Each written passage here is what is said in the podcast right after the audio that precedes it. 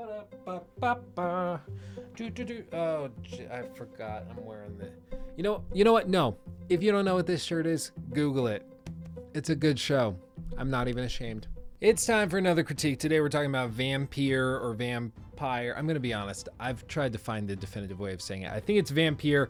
It's a Y. I'm going to assume that's right because that's just what I'm going to do. So let's get into it. Vampyr as a game started with a singular concept that's at the heart of everything that they chose to do in the game. And that idea was that you are playing as a vampire who has the thirst, who's hungry for blood, and needs it in order to progress up. So the blood that you consume is directly tied to the XP that you gain. Pretty standard for a vampire game of this sort. Where they changed it, though, is now if you want to level up, you have to make conscious moral decisions on who to embrace and whose blood to consume. And if you want to play morally and not consume anybody's blood who is innocent, you're not going to be anywhere near as highly leveled as the people that are playing very immorally and just consume everybody's blood. And they tie this into a city system, so the more people that die and that you embrace and consume their blood, the worse that district of the city gets. And in theory, as the game progresses, all of London could collapse, or if you're playing morally, London will thrive because everybody's getting healthier. You're playing as a doctor, so you can actually give them medicine and things to help them improve their health. It's a really interesting concept, and when I first heard it, I was really excited, I'll be perfectly honest. However, after the initial announcement, it started to seem like there were some developmental issues. Don't Nod was putting out weird press releases and blog releases on the game, eventually delaying it from November of 2017 to spring of 2018, and then delaying it again into the summer of 2018 when it eventually released. What was even further disconcerting was the fact that once I got the game, popped it in the first 5 minutes of the game running, I ran into a game-breaking glitch where I had to uninstall the game fully and reinstall it onto the PS4 just to be able to boot it up again.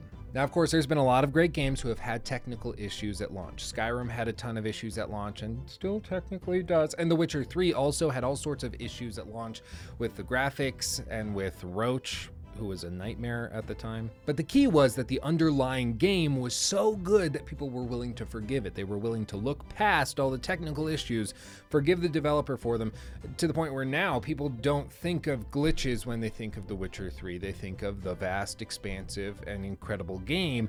And in fact, CD Projekt Red even leaned into the meme of all of the glitches with Roach, even making a Gwent card out of it. Point being, your game is not initially screwed if there's technical issues. However, if they continue or if they're so widespread that the game is unplayable, you end up with a Mass Effect Andromeda situation where people are going to try to play the game, but they can't get into it or get through it because of these issues. And usually these technical issues are a direct reflection of the game's development process. Either it was rushed, meaning that they couldn't polish it enough by the time they got it out, or it was developed over such a long period of time that they couldn't get all the pieces working together the way that they wanted, or it was simply too ambitious for the team that they had, and they didn't have the infrastructure or the resources or the funds necessary to realize the vision. So they end up scrapping together a bunch of broken pieces, taping it together with duct tape, hoping that it works well enough for people to enjoy it.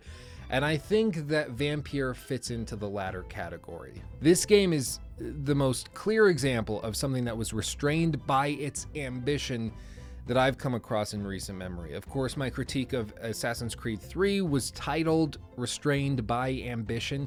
Basically, the idea is that these games have such broad, vast ideas of things that they want to do, but they don't have the resources to do it, or they don't have the technological ability to do it yet. And so you end up with something that's got grand visions of what it wants to be, but can't quite get there, so you end up with sort of a hodgepodge mess.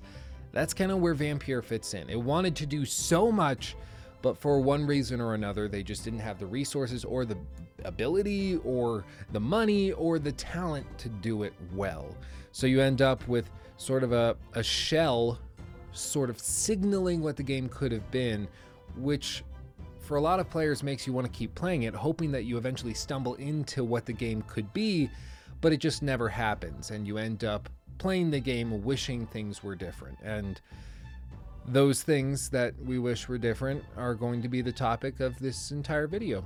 pretty much. So that's the end of the intro. If you're interested, if you want to give it a shot, pick up the game. I recommend $20 or less. Don't bother spending more than that.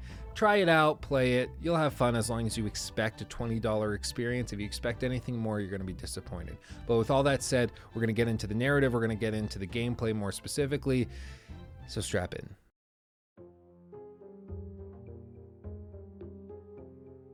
Now, I want to start out with some positives because there are some things that this game does really, really well, and I don't want that to get lost in the shuffle of everything sucks and this game's terrible. I don't want you to think that the game has problems, sure, but it still does some things very, very well. Firstly, just the ambience. The way that they structured the world is utterly fascinating. The streets are winding and confusing, just like you would expect early 1900s London to be, and especially when the plague comes in, everybody's getting sick, the Spanish flu's taken over the city. You would expect things to be kind of chaotic. Barriers put up everywhere, everybody's coughing and scared and sick, and the dialogue tends to reflect this very, very well. Even though there's some cringy lines here and there, in general, it's believable enough, and you do feel as though you're in the world that they're trying to put you into. And the other thing that they did really well, which I already expressed, was the initial idea. It's fascinating, and in some parts, especially early on in the game, when they're first introducing you to the idea, it blows your brain, and all of a sudden, all of these choices are coming in because you're meeting these characters who seem to be very integral to the story, and they are, at least in that moment, and they tell you you will eventually be able to consume this person, to be able to take their blood, killing them, removing them from the story, or you can leave them. They can continue doing your thing. Your time in the game is just going to become more difficult. And that initial spark, that curiosity where your brain starts thinking, how is this going to work? Is this going to actually be what it seems to be? What can I do with this? Can I go here and do this? Can I do that and do this? That's what makes RPGs and games like this so fascinating and fun to play, is just the idea of limitless possibilities. But that's about where all of the pros end. As I mentioned earlier, technical issues are rampant in the form of frame drops, glitch textures, characters popping in and out of existence. In some cases, enemy NPCs not even loading visually, so you're just being attacked from all sides and you're not able to even see who's doing it or what you should do about it. Furthermore, it's still in the realm of technical issues, even though I don't think it qualifies quite as a glitch. Loading screens are everywhere in this game. While you're exploring one level, you'll run into several loading screens, in some cases 10 to 15 seconds apart from each other, that each take 3 to 5 seconds to load. So you're running from destination A to destination B, and the game's streaming data system is so clunky and clogged up that it needs 2, 3, 4 loading screens just to get you there, which in 2002 might be acceptable. You know, okay, yeah, it's high resolution, high definition, yeah, take your time loading it.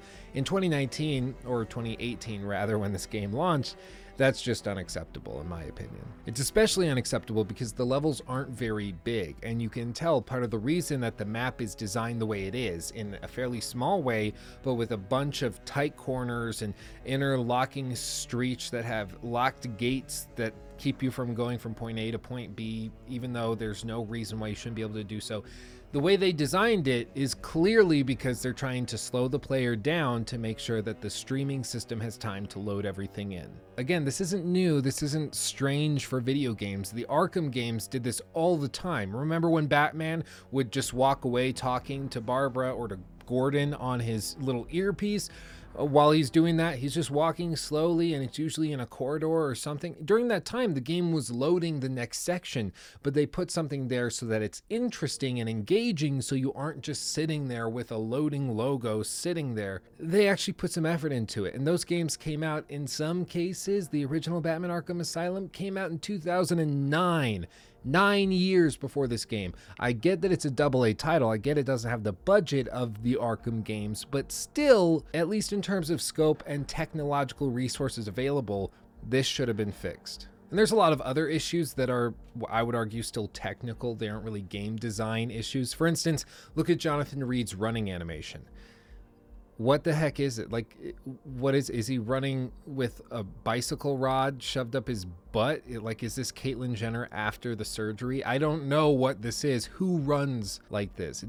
You get used to it. I got used to it after like 15 hours of gameplay, but it still looks ridiculous. Furthermore, it's also important to remember that this game was developed by Don't Nod, the same guys that were behind the Life is Strange series and all of those subsequent spin-offs. And so it shouldn't come as any surprise that the lip syncing in this game is utterly atrocious. Again, you get used to it after about 10 hours, but it's not in the same vein as Life is Strange, where the art style sort of allows you to get away with it, where we look at it and it's like, well, it's kind of oil painting and it's endearing. It doesn't have to be lifelike. In this, they're going for a much more realistic tone, and it just looks like they're puppets. They don't look like actual people when they're talking. And especially with some of the moments that they put in here in the cinematics, they really try to lean into heavy emotion. And when the characters' mouths are just going, it doesn't work. It just doesn't work. I mean, one of the beautiful things about game design is that you can cover up, when you have a small budget, you can cover up a lot of that with things like your art style. So for instance, with Breath of the Wild, they had to put it on a smaller and weaker device. So they knew they were developing it for the Wii U, and then they ported it to the Nintendo Switch later on in development. But they knew once they were developing for the Wii U, that platform was not going to be as strong as the PS4 or the PC. They had to develop it for a weaker system. So they chose an art style which allows them to use simplified textures, which allows them to stream data in a much easier and simplified way. And it worked. The art style served the technological needs of the game, and they married each other perfectly, and it created one of the best games of all time, at least in my opinion. With Vampyr, they didn't bother doing that. Yes, it has an art style, and it's still sort of the watercolor painting style, but it's not to the point where it needed to be. They should have leaned heavily into it, in my opinion, and tried to recreate the same Life is Strange art style, because at least then that would excuse some of the technical issues.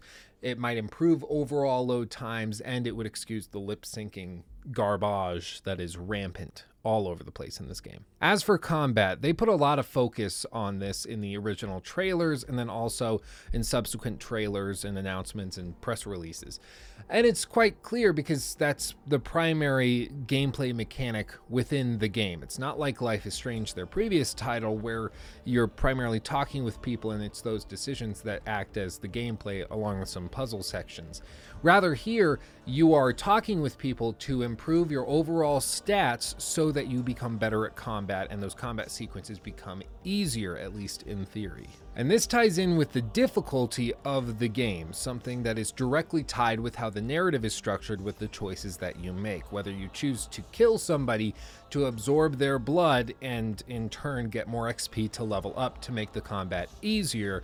You have to have the game balanced in such a way where you feel both conflicted as to whether or not you should do that, but not doing it and choosing to pass on that victim in particular, you can still go and have a good time, enjoy yourself, and the game feels fair. I've said it before and I'll say it again, as have many other reviewers and critics and game designers throughout the ages, difficult games are great and they're fun and they're entertaining for many, many people, but only insofar as the difficulty feels fair. So every time that you get punished, as a player, it's because you deserved it. Every time my character dies as a result of a combat sequence, it's because I messed up, not because the game glitched out or because the animations were clunky or the hitbox was acting funny or the frames dropped. The second that those things leak in, all of a sudden it's not fun. It's not challenging yourself to get better at this system.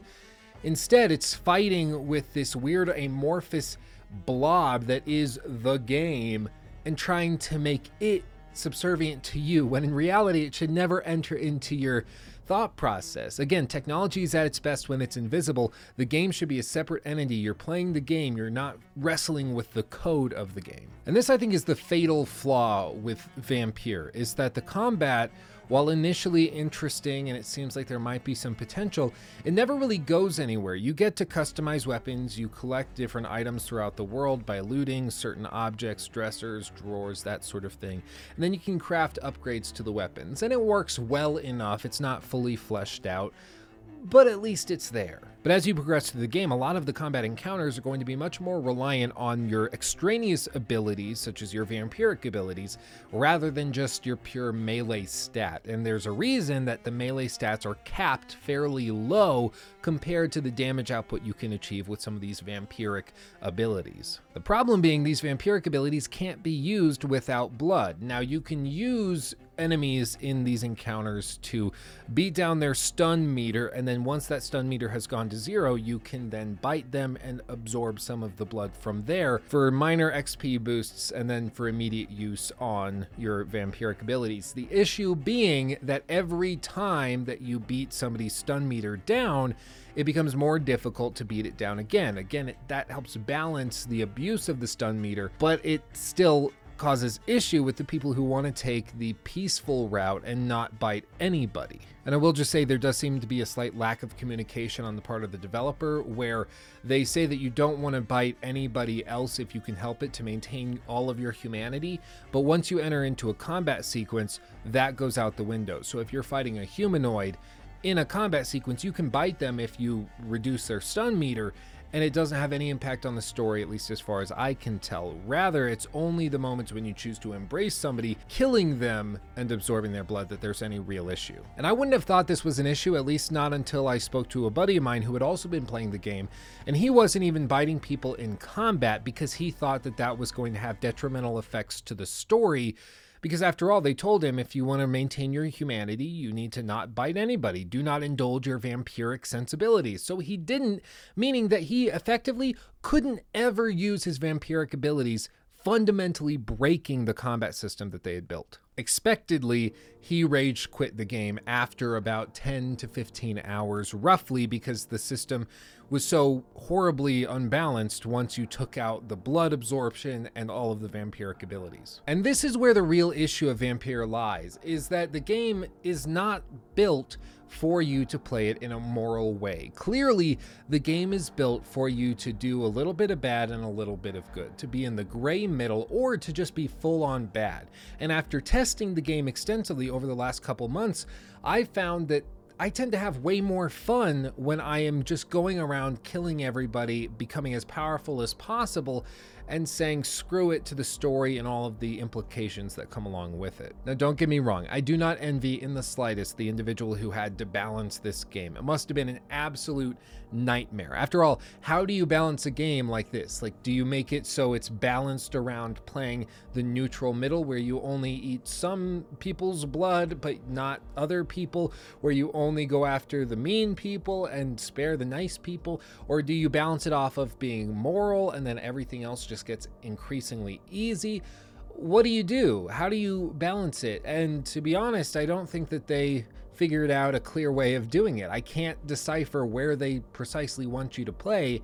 It just seems like the game is an unbalanced mess that expects you to go and play immorally, absorbing all of this blood, gaining XP, hitting level 40, 50, whatever, in order to get through some of the later stages. And that to me just seems lazy. Again, kind of like with the technical issues, just because something is difficult or maybe expensive doesn't give a developer the right to just say screw it and avoid doing it altogether. And that's unfortunately what seems to have happened here. I mean, further evidence of the technical issues and the fact that they didn't bother trying to balance the game and the areas that you're within. The combat AI is so crappy that it's limited by region. So if I encounter an individual on a particular street and I feel overwhelmed, I can just walk past a specific line in the sand, effectively, just two posts where you can tell the map joined together.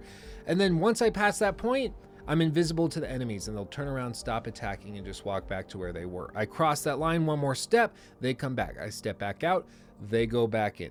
Again, I don't know how you release a game in 2018, as this game was, in this state. It just seems unacceptable. If I can abuse the AI system that heavily, why would I take it seriously? Any immersion I had in the world is gone at that point. Now, either they did this because the streaming system, as we discussed earlier, was so broken that they couldn't have multiple characters or 10, 15 characters all in the same area. It would just overload the AI system.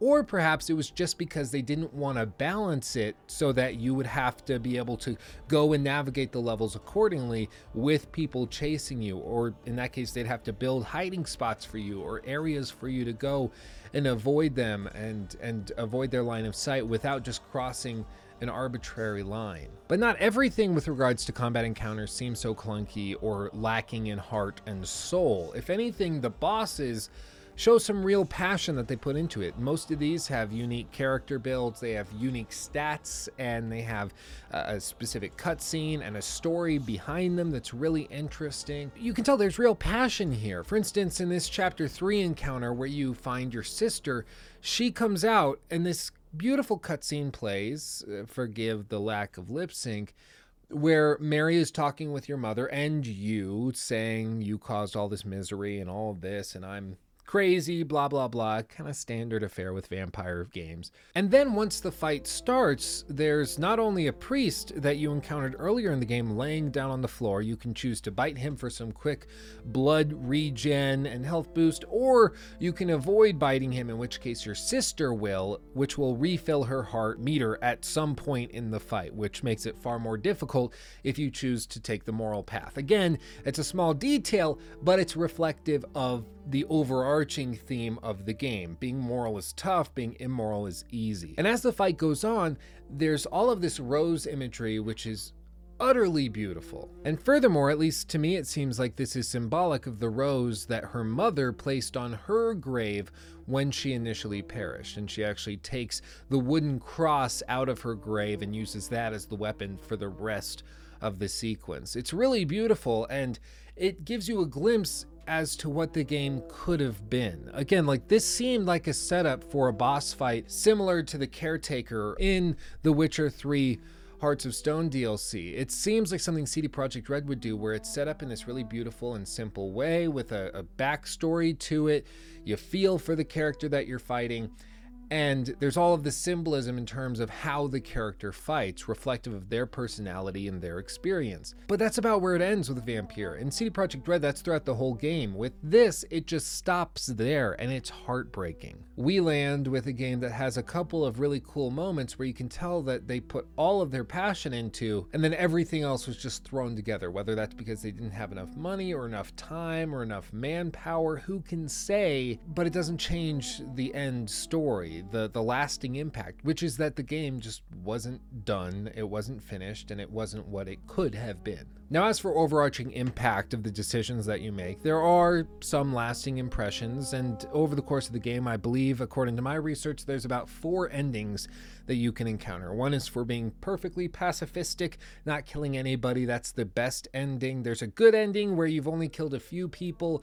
There's a bad ending where you killed a significant number of people. Several districts became overrun with the Spanish flu, and everything's starting to turn terrible, and Jonathan bought into being a vampire. He was really powerful by the end of the game, blah, blah, blah. And then there's the worst ending where you basically killed everybody and Jonathan is a monster. I'll be honest, it's a little disappointing because all that really changes is the last 45 seconds or so in a cutscene at the end of the game, and then the game just stops. There's not much beyond that other than small incidental stuff when you're exploring the map. For instance, certain areas will be more overrun by these infected individuals. But nonetheless, there are changes that are taken into account. And again, this is a AA title. We wouldn't expect it to have 15 different endings, and I'm okay with where it sits in terms of branching narratives and effect on the world. And you gotta hand it to them. They really do let you go after pretty much anybody that you want. If you get to the end of the game and you want to embrace one of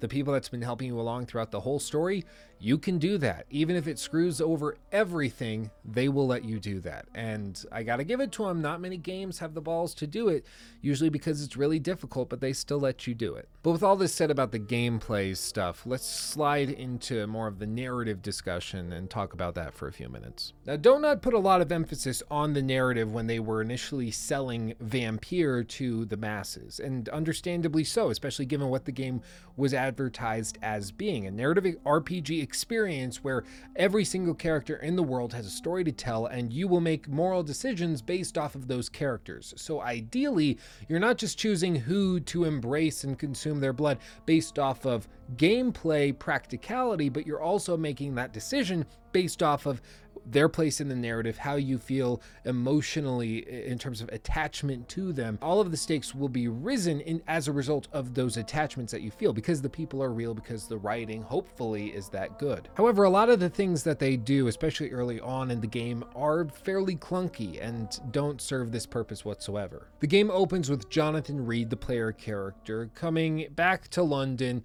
having been bitten and turned into a vampire. The game comes up with him laying in a passed out stupor, very confused, seemingly right after he's turned into a vampire, when his sister Mary finds him. He turns, bites her, kills her, is terrified and horrified by what he's done, and then people come over, see what he did, and start chasing him. You eventually run away, and you vow to figure out who did this and who caused you to turn into a vampire. A couple of the narrative beats make a lot of sense. Like, Jonathan, obviously freaked out by all of this, he decides that he's going to end it all. He takes a revolver and he puts it on his heart, shoots, and then you wake up the next day and everything's fine. And that makes sense to me, because that's what I think a lot of characters would do if they lost control, killed their sister for no apparent reason, can't figure out what's going on. You just want to get away from it all, so they end it. He can't end it all, of course, because he's a vampire, so he chooses to go and figure out who's done this and who's behind it all. But there's two things about this setup and the opening to this game that became immediately clear when I was playing through it. First of all, Jonathan Reed is a doctor who served in World War I. That's his whole backstory, and it's referenced constantly that he's a doctor and that he served in the war. But we never get to see any of it. There's no real cutscenes where we get to see him in action. There's no alternative to the established ambiance, so there's never any break. You don't get to see where he came from when life was good or before everything went to hell. And I know what you're thinking. Maybe this is just they committed to the ambiance and to the feeling and the emotion that they had in the core game, and they didn't want to cross that and go back and show something else. But I would say that isn't necessary at all. If you look at really dark movies such as Sweeney Todd, one of my favorite films, in that film there's still a bright moment early on where you get to see Benjamin Barker before he was hauled off thanks to Judge Turpin, and you see his life while it was still good and happy and whole. So you know what he's lost, and it's represented visually where you can see the color versus the lack of color. You can see the contrast, the blacks versus the whites. You can see all of these visual changes that evoke an emotion also in the viewer. There's no reason they couldn't have done that same thing with Vampyr. Furthermore, the game also starts going at 100 miles an hour. It immediately starts with Jonathan Reed killing his sister and being in an absolute state of mental torment. We don't get to ease into this or see what his life was like before it. We're immediately thrown into it. And to be perfectly honest, the way that they write Jonathan in these early hours, perhaps it's just me, but at least in terms of how I felt and the people that I've spoken to who also played it, he's not particularly relatable. The only thing we really know about him is that he's a doctor, he was a soldier and did something in World War I, and that he also just murdered his sister. We don't have anything to relate to. He's just a dude who's tall, who runs in a weird way, and has a nice accent.